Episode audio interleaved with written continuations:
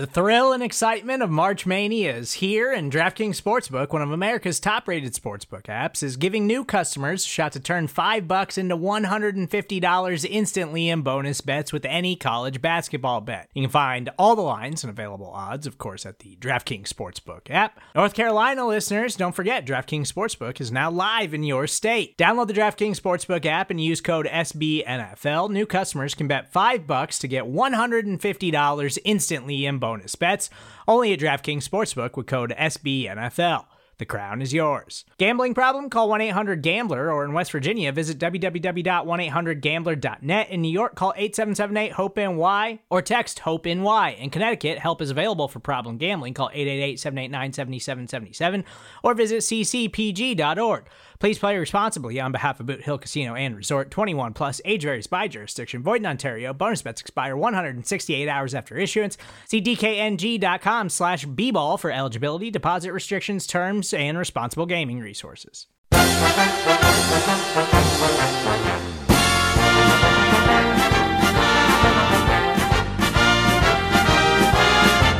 That's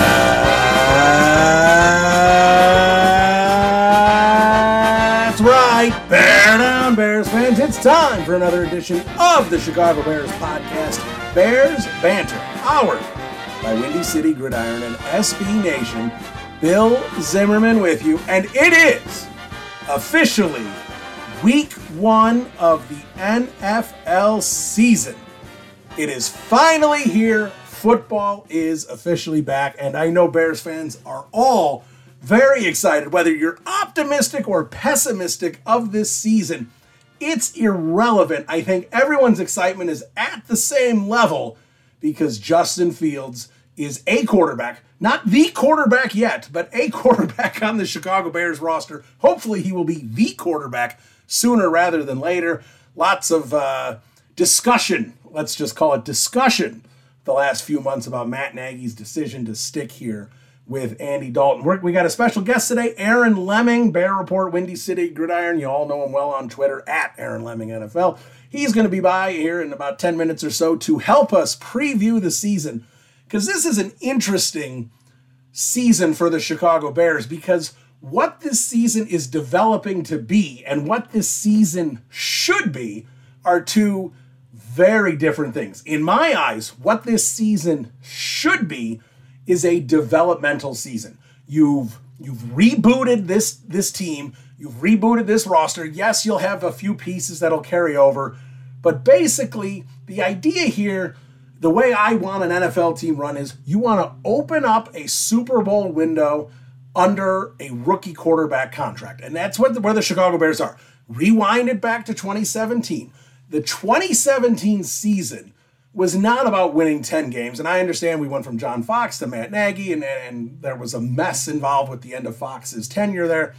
But that season was about developing Trubisky and putting the roster in a position where you could make a, a, splash like they did with Khalil Mack and Allen Robinson, whether that be trades or free agency, get a couple impact guys in the draft, and open up your window in 2018, 19, and 20 when your rookie quarterback is on his rookie contract. That, to me, is how you need to run an NFL franchise. And the Bears tried to do that previously under Ryan Pace, but the problem was Mitch Trubisky busted. And without Trubisky, the window should have been closed, but Pace tried to wedge it open desperately with little moves here or there and Nick Foles, and none of it worked out. And now, instead of admitting a mistake and rewinding the clock and going, okay, who do we want to commit to for the next few years? We want Roquan on the team or Allen Robinson on the team. Who are the key components for this team? And let's let's lock them down. Let's move away from the veterans. Let's move away from bad contracts. Let's reload this roster, infuse it with some youth, and put this team in a position where you have the ability to spend in 2022 and 2023, like they did previously with Allen Robinson and those guys, to open up a Super Bowl window under Justin Fields when Fields is still on his rookie deal. What the Bears have done the last couple years is cling to any hope that they can get back to being this 12 and 14, which they are not going to be. with this roster the way it's currently constructed. 2018 is now a distant memory, and they are clinging to trying to scrape together as many wins as possible by scraping together a bunch of random veterans and anything they can do to try and turn a 7 and 10 team into a 9 and 8 team. And that all you're doing is shooting yourselves in the foot foot in 2022 and 2023. And I went off on Twitter after the Jimmy Graham maneuver where they converted his money into a, a bonus and punted four and a half million dollars into next season with Jimmy Graham. I got agitated on Twitter. I took to Twitter to basically say that this cap management needs to stop. And I had a lot of Bears fans, a lot of Bears fans jumping down my throat, telling me that I just want to be negative for the sake of being negative. Why haven't why are you complaining about 2022 when they haven't played the first game in 2021? Look, I don't care about 2021. I do not care about this season. I don't care if they go 1 and 16 or 11 and 6. All I care about is Justin Fields. That's all that should matter this season is turning Justin Fields into a viable NFL quarterback. And the, it's there. We all see it. We see his command of the offense. We see the accuracy on the deep balls. We see his mobility in the pocket. We see him extending plays. And just three preseason games, we see it all. We know he has the capability. Hopefully, Matt Nagy can harness that ability and turn him into a legitimate top 10 quarterback in this league. But Justin Fields has the ability to do that. So all I want to see this season is Justin Fields develop into that, that quarterback. This Chicago Bears team is not winning the Super Bowl this year. The roster doesn't isn't there. Period. Let's let's not fool ourselves in thinking that this is a, a championship caliber roster. It's not.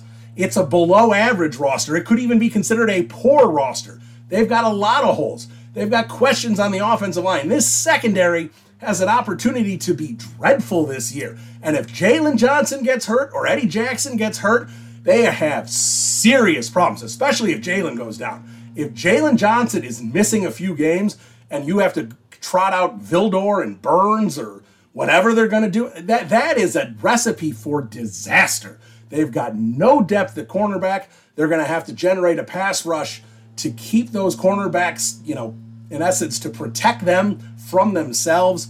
So let, let's not pretend that this team's about to go 12 and 5 and, and win the division and challenge the Packers. That's not happening. What we need to be focused on as fans, as far as I'm concerned, is Justin Fields and developing Fields and maybe bringing along some of these other rookies and, and second year players and turning them into to good players as well. That's what this Chicago Bears roster and that's what this coaching staff needs to be focused on. But this coaching staff is focused on trying to piece together win, you know, a win here or a win there, and that is just the wrong attitude to have as far as I'm concerned. So when you sit there and, and tell me that I'm being an idiot for worrying about the 2022 salary cap space, well, all I care about right now is 2022. Look at the big picture here. The big picture is the Bears have Justin Fields, and that is an exciting place to be for a Chicago Bears fan. Probably the most excited Bears fans should be about a quarterback since Jim McMahon. They should be more excited than when they got. And, and I'm not saying he's going to be. You know, Jim McMahon was was a, a, Hall of Famer, but I'm saying Jim McMahon was a top ten pick in, in, in the early '80s and was supposed to be a great quarterback and could have been if it wasn't for injuries. That aside, you should be more excited when the Bears drafted Grossman or when the Bears drafted McCown, McNown or when the Bears drafted Harbaugh. Any of these quarterback moves, the Rick Mirer move, we all knew stunk at the time. I don't know why they did it. You know, Jay Cutler, I know Jay Cutler was exciting for a lot of Bears fans, but as far as I'm concerned, Jay Cutler had already kind of shown some some warts. Justin Fields is this ball of clay that the Bears have an opportunity to mold into a great top five potential quarterback in the league. He has that much talent. So, as far as I'm concerned, punting four and a half million of Jimmy Graham's money into 2022 is stupid. Putting all the void years on Danny Trevathan's deal last year was stupid. Void year after void year with all these, you know, being stuck with all these bad contracts right now and punting more and more money into the future if the Chicago Bears try and get out of, of Quinn and Foles' deal. I mean, they're, they're looking at potentially 40 million in dead cap. Just a monstrous number. A monstrous number of dead cap space. And you just should not be in that kind of position with a second year quarterback next year. So you want to sit there and say, ah, they got time to fix it. And look, the salary cap eventually, the bill comes due. And they have been punting money down the road for two years. And it's going to come due in 2022 and potentially 2023. So when they should be opening up cap space, they're still going to be in the same position they were this year. And when you re-sign Roquan Smith and Bilal Nichols and potentially Allen Robinson, and, and you try and keep this core, you know, some of these good players on the roster, you're going to eat up any available cap space you have real quick when you have 40 million in dead cap space in tow. So it is very frustrating right now, as far as I'm concerned, because forget this season. Everything that Ryan Pace is doing right now to set this team up for success in the next few years, he's going about it the wrong way. And he's going about it looking at the short term, he's looking at the trees and not the forest, and it is frustrating to me. And you can sit there and tell me I'm an idiot and tell me to shut up and anything you want to do on Twitter, that's fine. But when the Chicago Bears have to let Allen Robinson go because they don't have enough money to sign him, or the Chicago Bears are quiet in free agency because they don't have enough money to make some maneuvers and improve this roster around Justin Fields. And you're screaming, looking at your phone, going, Why aren't the Bears making any moves? Just remember it at this point. And the, this is the reason why. Because Ryan Pace has been negligent with the cap for years, trying to save his own job, and the bill is coming due when Justin Fields will be coming into his own.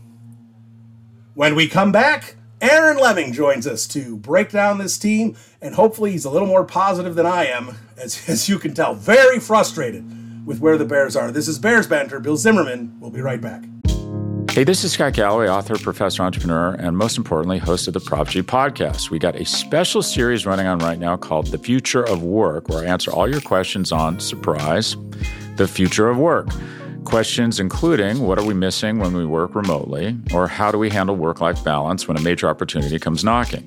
From the provocative to the technical, we're offering insights you won't want to miss. So tune in to the future of work, a Prop G Pod special sponsored by Canva. You can find it on the Prop G Pod wherever you get your podcasts.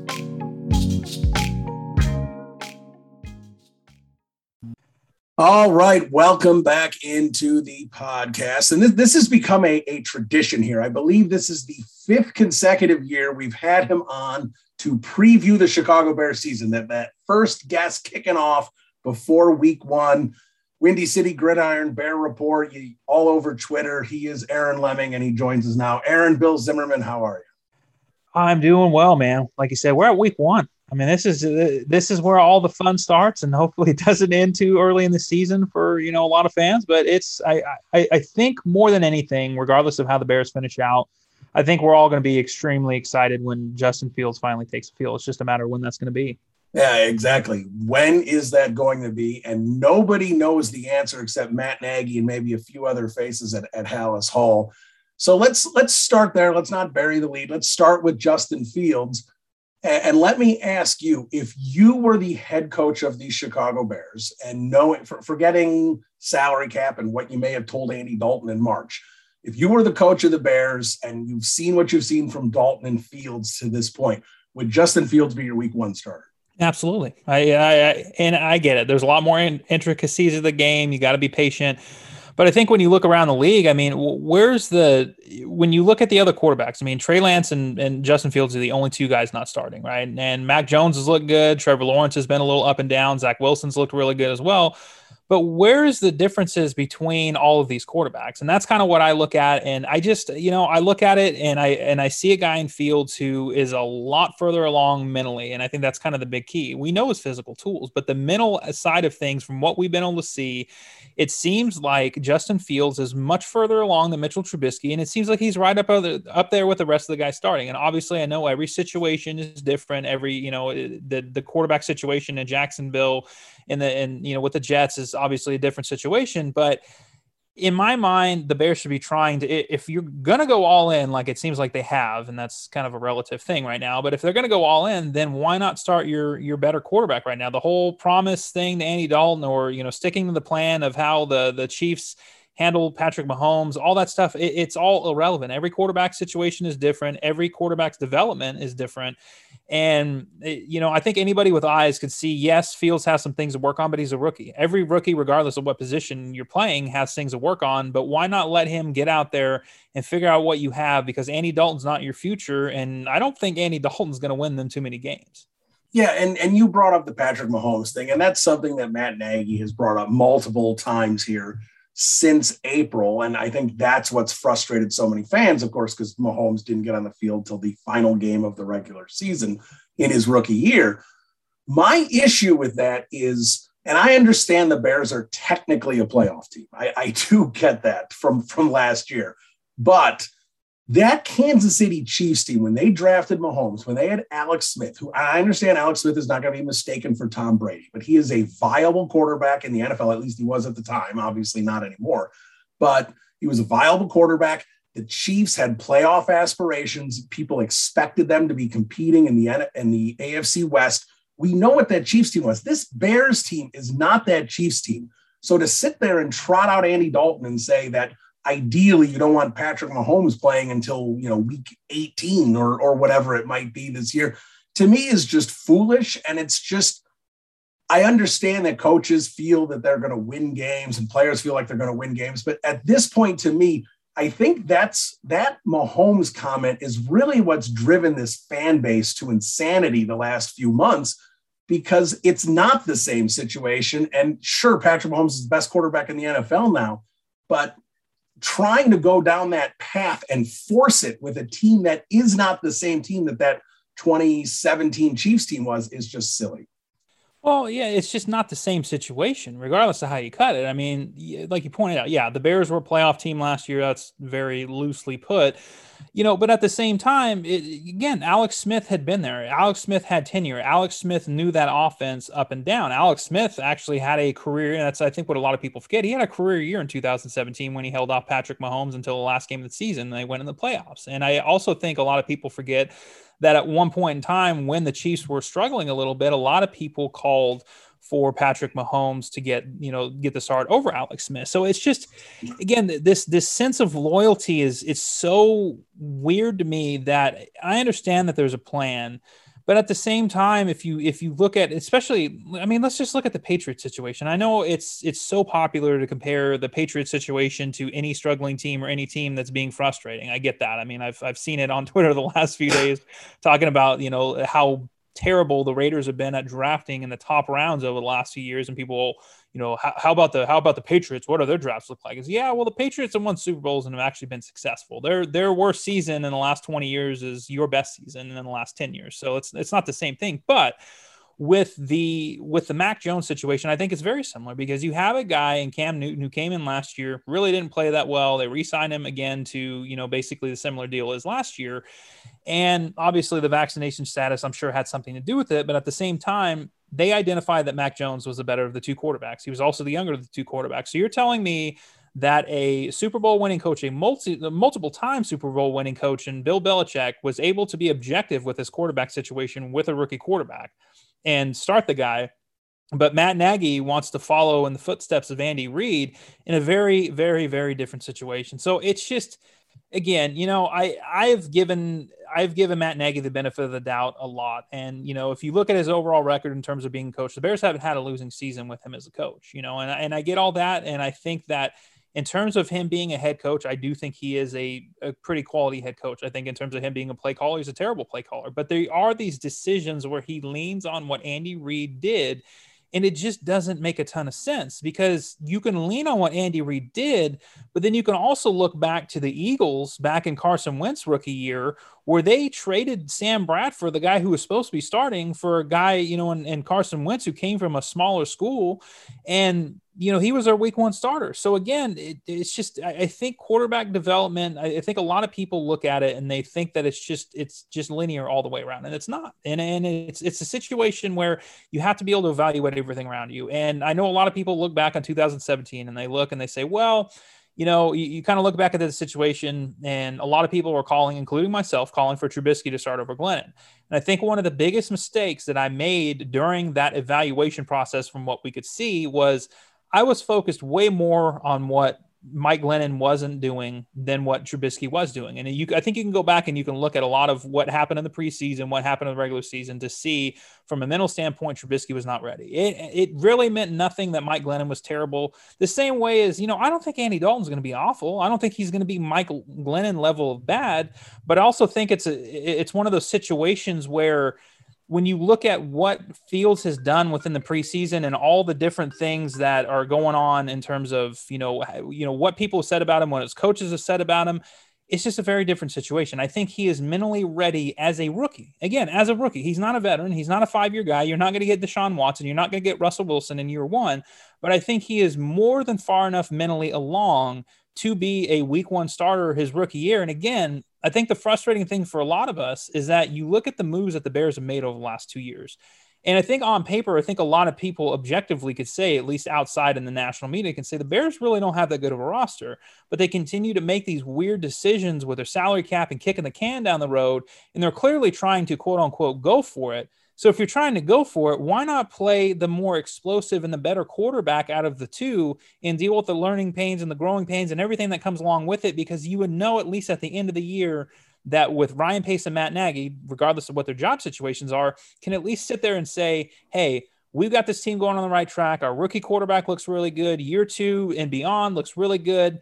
Give us another year and we'll figure it out. And it, it almost kind of seems counterintuitive for Nagy and Pace – to not want to start Justin Fields out of the gate and kind of pull that card later on in the year if things go bad because you just never know with the McCaskies. I mean, we all know that. We follow this team long enough to know you just don't know what's going to go on with the McCaskies. But the, the entire thing just seems counterintuitive from the moves that they've made, from their plan for Justin Fields, for their perceived job security. None of it really makes a whole lot of sense to me. Yeah, I'm I'm right there with you on a lot of this. And and to me, in the long run, in Justin Fields' long run, if he gets on the field, and I've targeted, you know, just kind of looking at, at, at the, the, schedule and how things have played out. I've targeted that Detroit game in week four as a sensible landing spot to play Fields. You get, you know, obviously you get Cleveland out of the way, you get the Rams out of the way. Cincinnati is obviously a winnable game, but to me, you're going to embarrass unless Andy Dalton throws four interceptions against the Rams, you're going to embarrass him sitting and letting him play week one and sitting him against the Bengals. I don't think Nagy's going to do that. That Lions game makes a lot of sense to me because you get the Lions and the Raiders back to back. Those are defenses you can navigate as a as a very green quarterback.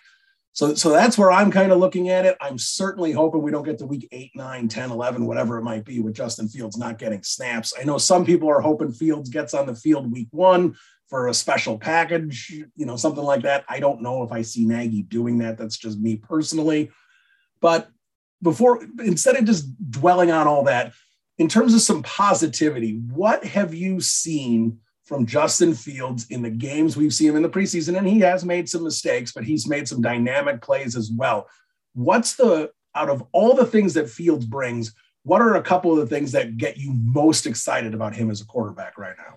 Well, I think you know, kind of going back to Trubisky, not not to bag on him, but it's just kind of the last really, you know, thing known quantity that we have in terms of a young quarterback developing. And one of the things that Matt Nagy had pointed out that he wanted to see from Trubisky that it just never really seemed to come to fruition was the fact that he doesn't want to see him make the same mistake twice. And I think that's something that we've seen with Justin Fields. Like you said, there is some bad, and there's nothing wrong with that. I think a lot of people want to focus on the bad and they want to say, well, you know, he he didn't check his protection the right way. You know, he had a guy coming off line, he got leveled, and it's like, yeah, but at the same time, there was a very similar blitz later on in that game where he did pick up that blitzer. And I think that again, not exactly the same blitz on exactly the same play call, but I think that you see when he makes the throws that he makes and the decisions that he makes there's not a lot of the same mistake twice. I think the the second biggest thing that has really stood out to me and I know somebody, and I can't remember who it was, and I, it didn't really make the rounds that much, but there was somebody who put out like an adjusted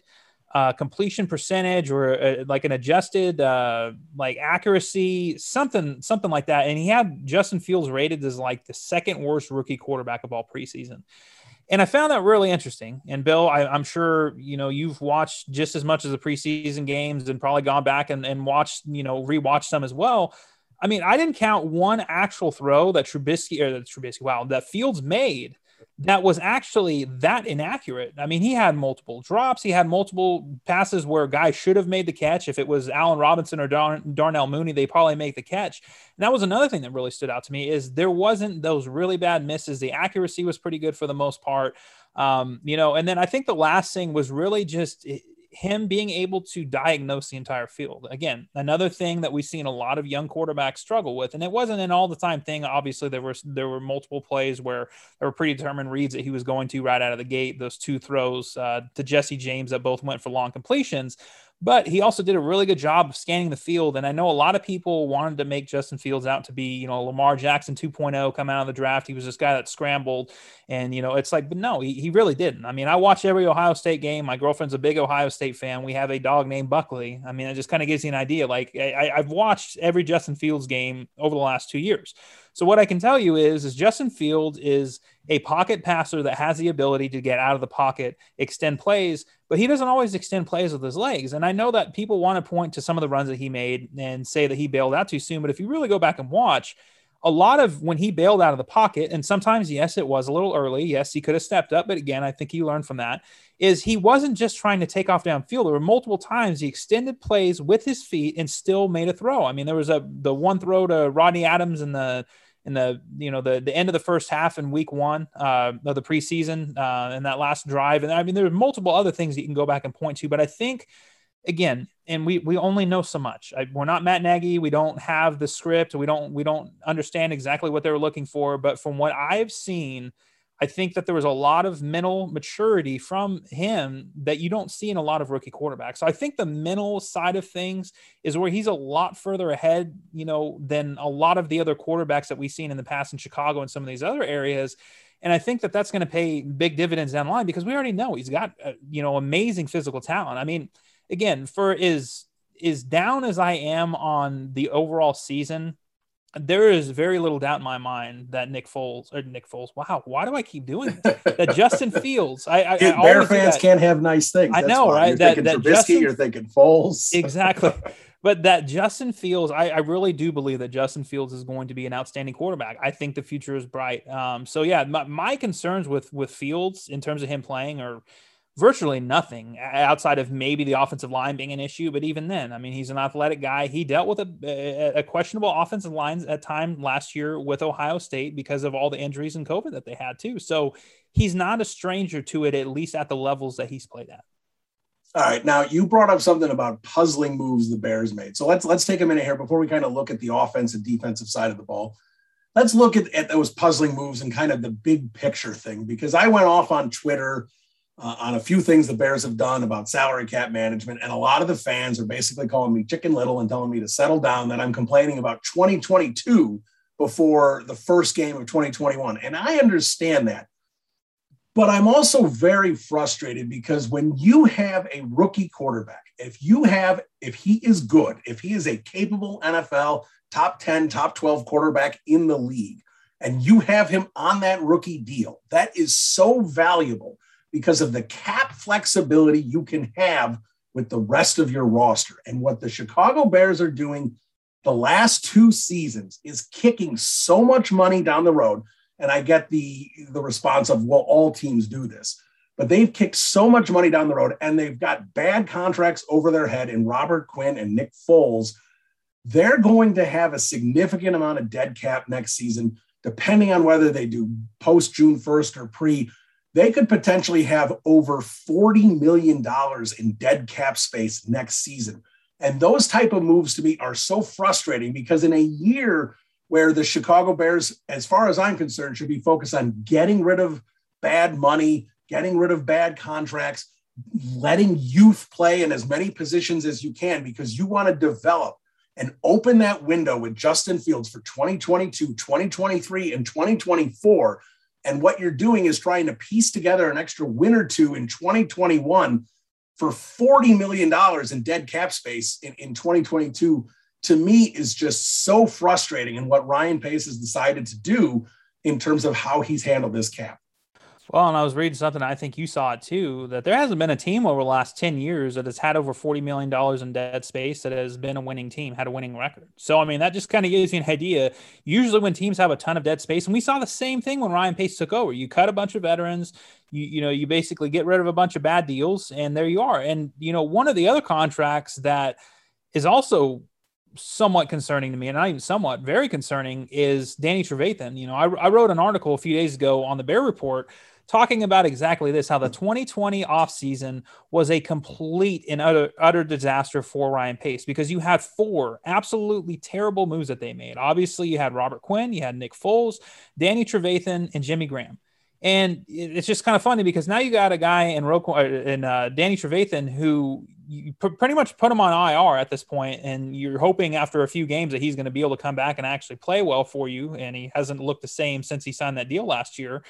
So you have a guy in him where if the problem is is the way that they did his contract, they put a bunch of void years on top of it, which means and I don't have the exact numbers in front of me, but I want to say it's like five or six million dollars are going to toll after this deal's over. So I think 2023 uh, yeah 2023 is when basically his deal will be over with and there's going to be another ginormous cap hit that comes out of nowhere to basically pay him to not be on the team because of the contract structure you look at jimmy, jimmy graham the same thing at today right before we record this they they end up converting his base salary into a signing bonus and kick 4.67 million dollars into next year as a dead thing that you basically can't do anything with instead of cutting the guy and that's the kind of issues. I mean, you pointed out Robert Quinn. You you know, it's like you start looking at these things, and the same thing with Nick Foles. It's like even if you get out from under Nick Foles next year, it's still going to cost you more than it's going to save you. And the same exact thing with Robert Quinn. So yes, I understand that people, and I, have seen the same comments about people, you know, it's like, why are you worried about 2022 before they played a game in 2021? Well, I think the simple answer to that is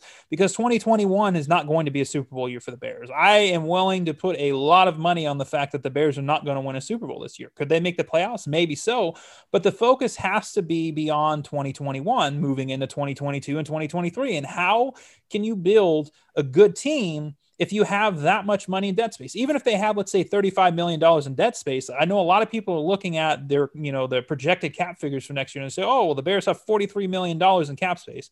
Okay well that's fine but now let's now let's start looking at things. So you have Bilal Nichols, Akiem Hicks, who are going to be free agents. You're probably going to have an issue or two on the offensive line to solve, not to mention James Daniels, also a free agent. You have Jimmy Graham, who's also a free agent. You're probably going to end up having to cut Robert Quinn. So you have a whole lot outside linebacker. If you really start going through this roster, they're going to have a ton of holes next year on top of the question marks that they already have. So that mm. $43 million, when it's all said and done, goes really quickly, even if you start backloading deals. So again, you know, it, it's fine if you want to look at the short term and you don't really want to focus on things until next year, or if you're one of those people who believe that cap space is a myth and all this, it's it's not. And I think we've seen how things toll in places like New Orleans, where Ryan Pace came from, where they kick the can down the road, kick the can down the road, and all of a sudden, at some point in time, you're going to have to pay that toll. And I think that's where the Bears are at right now. Where okay, that's fine, you can be optimistic. I'm optimistic for the future too, but you also have to understand that in order to be optimistic for the future and be successful in the future and to be able to build a Super Bowl team around a, a, quarterback on a rookie deal, the only way that you can do that is with enough resources, not to mention, and again, I'm not knocking it, but not to mention the fact that the Bears don't have a first round pick in 2022. So you look at over their last, when, when it's all said and done, in, in, in a five year period, Ryan Pace will have had two first round picks in, in a five year span. And that's not to mention, you know, some of the second round picks that he's missed and some of the third round picks that he hasn't had as well because he trades a lot. So it's hard to build and it's hard to rebuild or retool, however you want to look at it, a roster, even around a rookie quarterback when you're missing the resources to do so, which was another big issue that they had this year. So again, I understand it. And I understand that people can say, oh, you're being too negative or you're looking too far ahead. But again, 2021 is not the goal in mind. Okay. Even if they make the playoffs, you're probably going to see a very early exit like he did last year. That doesn't really do anything for him. You're trying to get back to a Super Bowl window. In order you know, in order to rebuild that Super Bowl window, you have to have resources. And right now, all the Bears are doing is depleting those future resources and they're going to make it harder on themselves. And you don't want to see them in, you know, the 2020 Texans where you have a top five quarterback and you still field a terrible team because everything else around you is terrible. Yeah, and, and I'm right there with you on all that. And the one thing I'll say, and yes, Mickey Loomis and the, his management of the cap has been questionable at times, but the one thing that a guy like Mickey Loomis is doing, and some of these other teams where you see them backloading deals and voiding years and things like that, is they are trying to keep a Super Bowl slash playoff window wedged open because they have Drew Brees or Tom Brady or, or whatever it might be.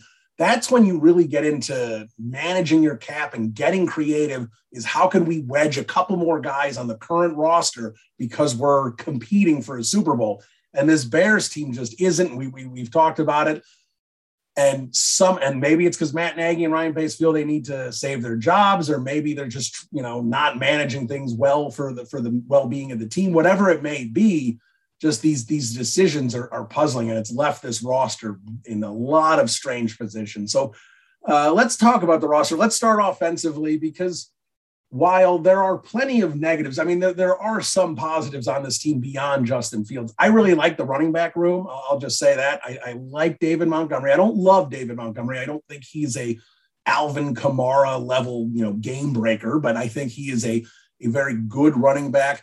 I like the uh, I like the Williams pickup. I think he's a solid running uh, RB2. I like Herbert. Herbert, you've got Tarik Cohen, however they're going to utilize him eventually, whether it's more out in the, in the, slot or, or more in the backfield. But either way, I like what they have at running back.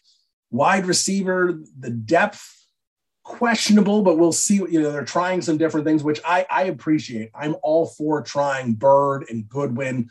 And I don't love Perriman, but even Perriman, because I just – Ridley Wims and, and that group just wasn't getting it done. And the tight end position to me, that's where there's still a big question mark. We'll get to offensive line separately. I just want to kind of do the skill positions first. Tight end, look, you shouldn't need Jimmy Graham if you're confident Cole Kmet's going to step up and become an offensive weapon. I don't think they're confident at that point yet. I'd like the James pick up Horsted. You know, maybe he'll finally get some snaps. We'll see.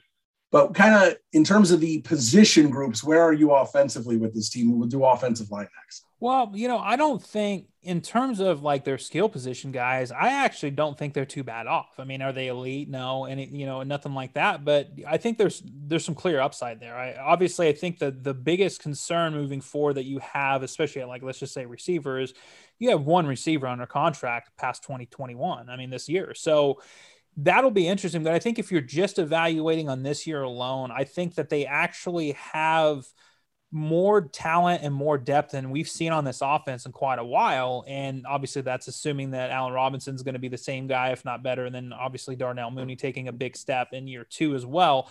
So yeah, I you know I look at it and I actually really like what they did in the receiver room. Again, nothing elite, but I think at the same time one of the big focuses for this team over the last few years has been trying to get more speed on the offensive side of the ball, especially at receiver. And how do you do that? Well, you go out and you add one of the fastest guys in the league, or two of the fastest guys in the league, or maybe even three if you're counting Perriman. I don't know what to expect out of him. You know, and, and guys like Goodwin, Byrd, and Perriman. I mean, that's that that's how you go out and do that. And like you said, I, I think – churning over the bottom end of the depth chart at receiver when you don't have Riley Ridley, who clearly just didn't work out as a as a third round pick. Javon Wims, uh, beyond the fact that he was just a terrible receiver, also made really stupid penalties. So I mean, you get rid of some of that. I agree with you at running back. I think running back is actually the deepest it's been in quite a while. Um, it'll be very interesting to see how they're going to use Tarik Cohen when they bring him back. And then tight end is kind of one of those. You have to hope, obviously, that Cole Kmet steps up this year, and then you also have to kind of wonder what kind of role can Jesse James play? Because Jesse James is still somewhat young. I mean, he was the same guy that came from Pittsburgh, signed a pretty big deal with uh, Detroit. Detroit tried using him in a really weird way, and it didn't work out. Like, I think at this point in time, Jesse James is who he is, and he's never going to be an elite kind of guy. But I think he can be a really solid number two or number three tight end over the next few years, depending on how they use him. So I think in terms of overall skill positions, obviously they got some stuff to figure out, and I'm sure they'll make some moves next year. I think the arrow is pointing up there, and I, I, think that's a you know outside of the offensive line, which I'm sure we're going to touch on. Uh, you know the the skill positions, especially receiver, getting more speed and building that offense how you want it to be. I think is going to be interesting, and I think also I think the other key here is regardless if it's Dalton or Fields, I think both of those guys give you more deep ball accuracy than anything the Bears have had over the last few years. And I think that's also very important to note because if the Bears want to stretch the field, not only do they have to have receivers that can do so, but they have to have a quarterback that can actually get them the ball and not miss them by 30 or 40 yards or, you know, some of the crazy things that we've seen over the last few years with both Trubisky, Foles, even Chase Daniel to a certain extent as well. So, Yeah, I think uh, honestly, I think the arrow is pointing up on those, even if it's just for this year, and then they kind of figure out what they have after that. I I, I like where they're at. You know, it's not again, it's nothing elite, nothing too overly eye popping, but I think it can really work. I mean, just look at the receivers that Kansas City's had in these kind of offenses outside of, you know, obviously outside of Tyreek Hill. I mean, what do they really have? They haven't had a ton of big names. I mean, Sammy Watkins was a big name that never really did much for him, but a lot of their contributors they've kind of built. Albert Wilson was one of those guys. They built him. He went off and got a pretty solid deal in free agency and went to Miami. So I think as long as you have at least some big names there that you can rely on, I think you can kind of piece together the rest. And I think that's exactly what they're trying to do. And what they're also trying to do is piece together an offensive line. And that is where I have some serious concerns. And you know, just kind of watching at what Ryan Pace has done over the years, it's he's clearly trying to build an offensive line from the inside out. I know the you know the smart money over the last 10 20 years is you build your offensive line outside in you get the tackles and then worry about the interior and the, the tackles can hide the bad interior but look the way offenses are changing where you get the, the, the ball out as quickly as possible you can get away i think with less on the tackles if you're really solid in that interior three and you can try and neutralize guys like Aaron Donald that can disrupt a quick passing game. And I, I, I know that's what the Bears are, are trying to do with this. And I just, I think they've gotten some pretty good components. I know they paid Whitehair. Whitehair seems to be a guy when the offensive line is good, he's great. When the offensive line is bad, he really can't be the guy to be relied on to pick the offense up. I like James Daniels, but we need to see 16 games out of him. Sam Mustipher, I, I got to see if he can actually push some guys off the offensive line. You know, look, really bright spot as a UDFA, but as an everyday center, I've, I've, got my question marks. And the tackle position right now is, is let's just call it what it is. The tackle position is a mess. Peters is clearly their best guy. It's a guy that got off the street a couple of weeks ago. I understand he's going to the Hall of Fame, but he's 39 years old, whatever he is right now. I didn't like the Ifedi move at the time. That has proven to not be you know, a, a, fruitful one, at least at this point. Ifedi looks bad. Wilkinson looks bad. Borom is a, is a developmental guy. Simmons is, is a seventh round pick at this point. He's certainly, you know, not coming together and, and, and being a starter level at this point. I hated the idea that they got rid of Charles Leno, when I know Bears fans love to bag on him, but he's he would significantly be helping that line right now. If this line has a lot of luck, health, and can stay healthy, I think they can be maybe around the 20th best offensive line in the league. But if they just have a, an injury or two, this is an offensive line that I think could have serious problems and just we'd have the same problems we had last year in the middle of the season where the offensive line was destroying any ability the offense had to move the football.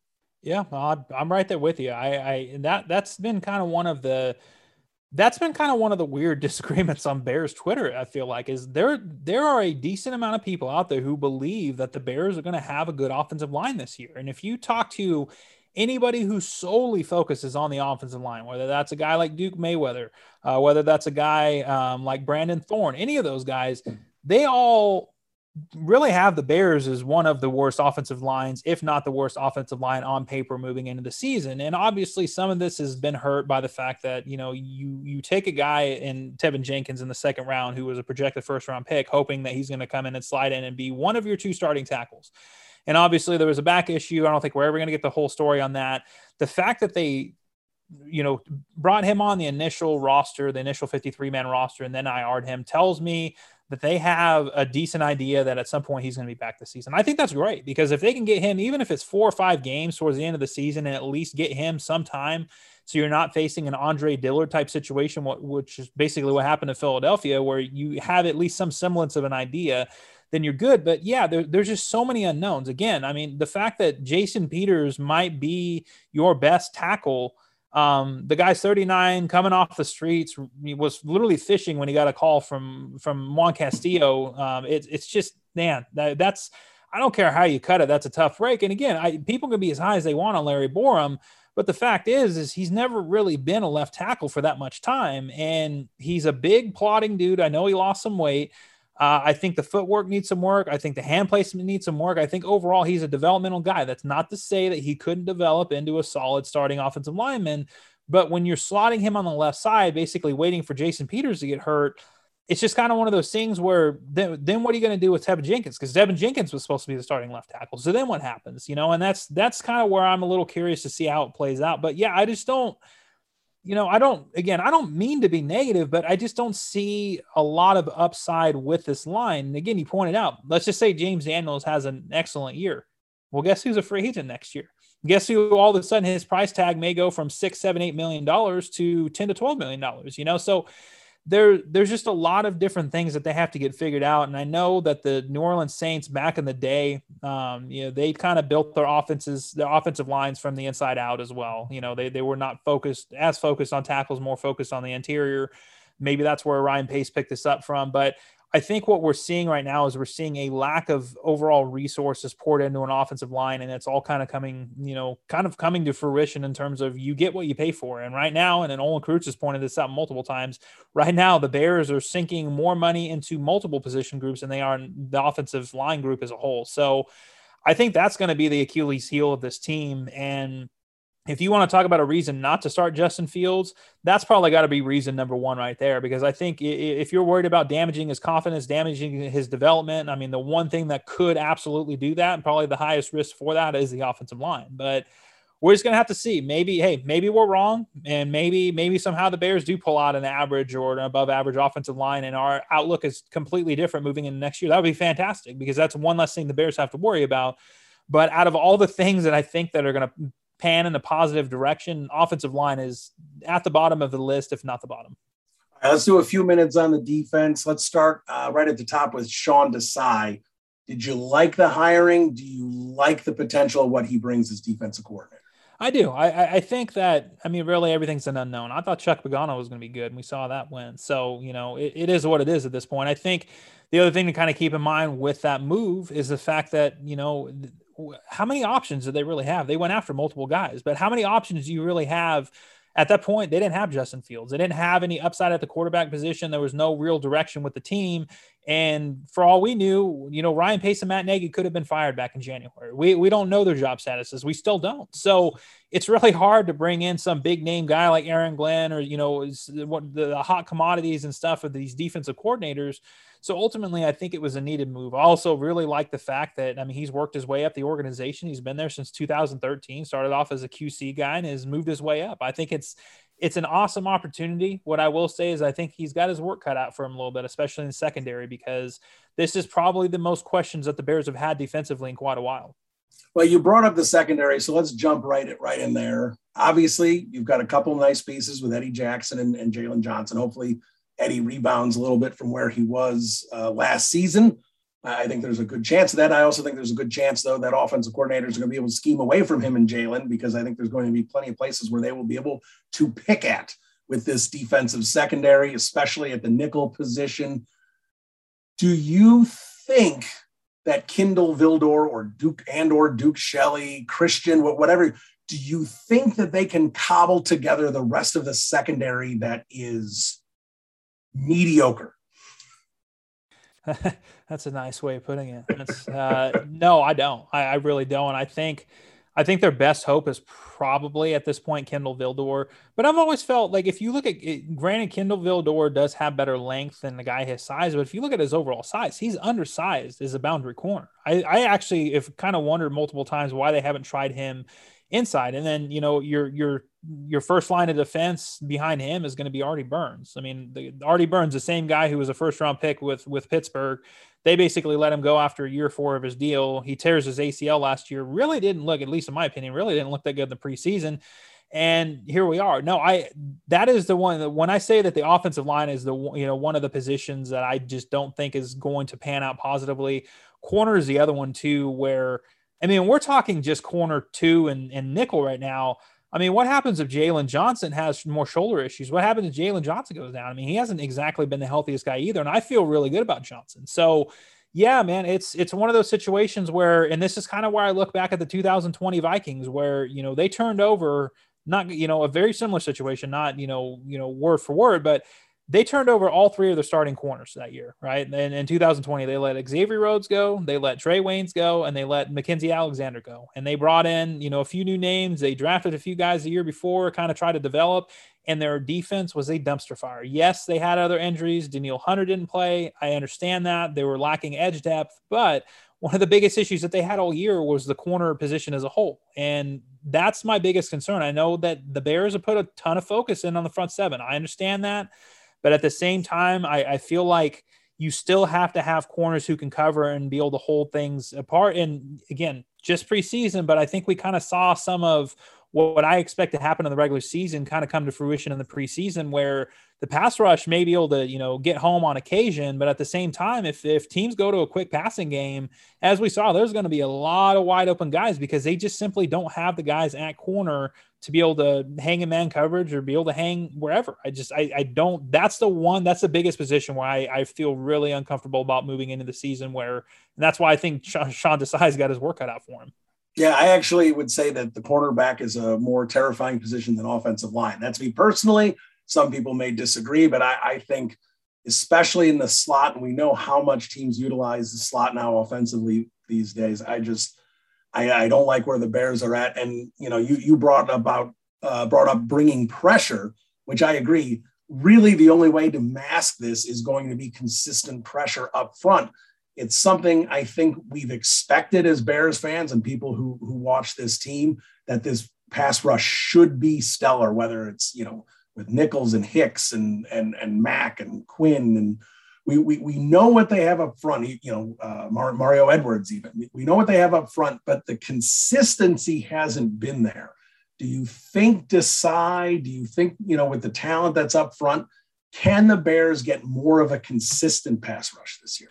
Well, I think that's going to be a big question, and I, I would like to hope because I, it feels like they're going to go back to more of a Vic Fangio principle style defense where, you know, that, I think that was the big difference between Chuck Pagano and Fangio was just how successful the pass rush was, and I, I also feel like having a good pass rush can also, and then we saw it happen in 2018. A good pass rush can cause a lot more takeaways as well, and that's another big area where the Bears need to get better. But yeah, I mean they I mean, just look at what they did this offseason. I mean, they let Kyle Fuller, they chose, I mean, they point blank, they chose Kyle Fuller over Akiem Hicks. And I know a lot of people are still not wanting to accept that fact, but the reality of it is, in terms of actual money saved between the two cuts, Kyle Fuller saved them $11 million. Cutting Akiem Hicks would have saved them $10.5 million. Don't look at the cap hit, look at the actual cap savings. That was the difference. $500,000 was the difference.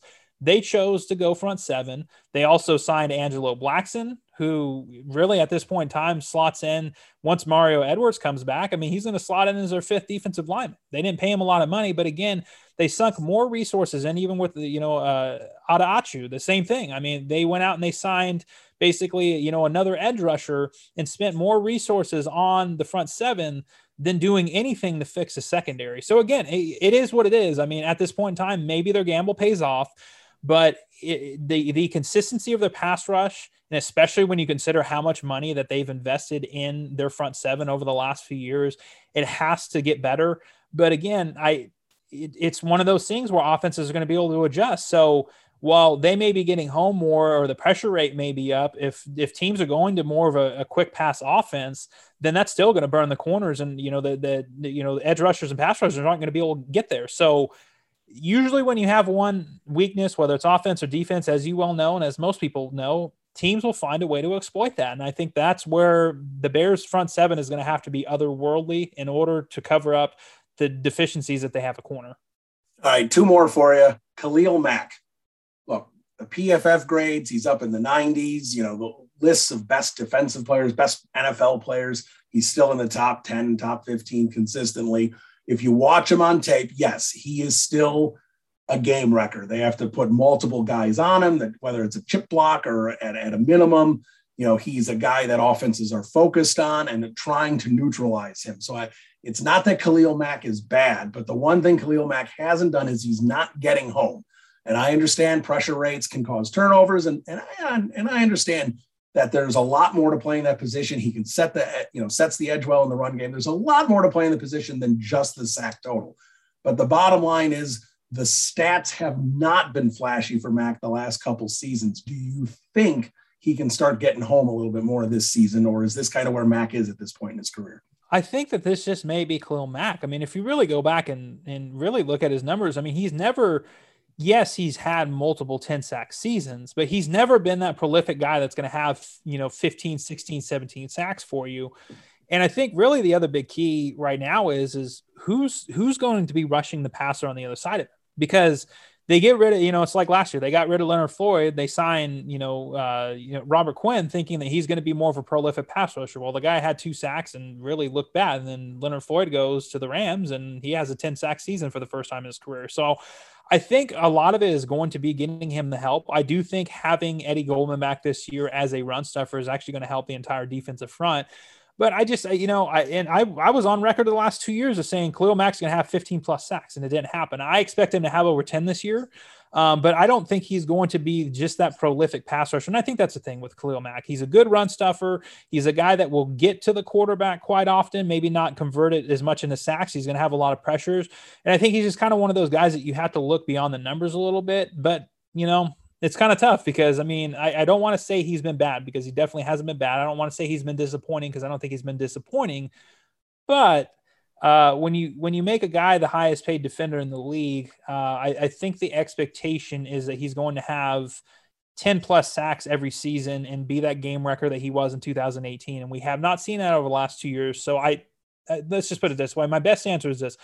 I, I will be very interested to see how Sean Desai uses him this year, much like Robert Quinn, and how much that benefits him. Because I think the best year that he had with the Bears was under Vic Fangio. If you can get back to that, if you can get him to, you know, anywhere from 11, 12, 13 sacks, and he can become that turnover machine again like he was, then I think you're getting one of the best defensive players in the league. But if you got what you got the, over the last few years, I think he's still a really good player, but he's not that elite player like they're paying him to be.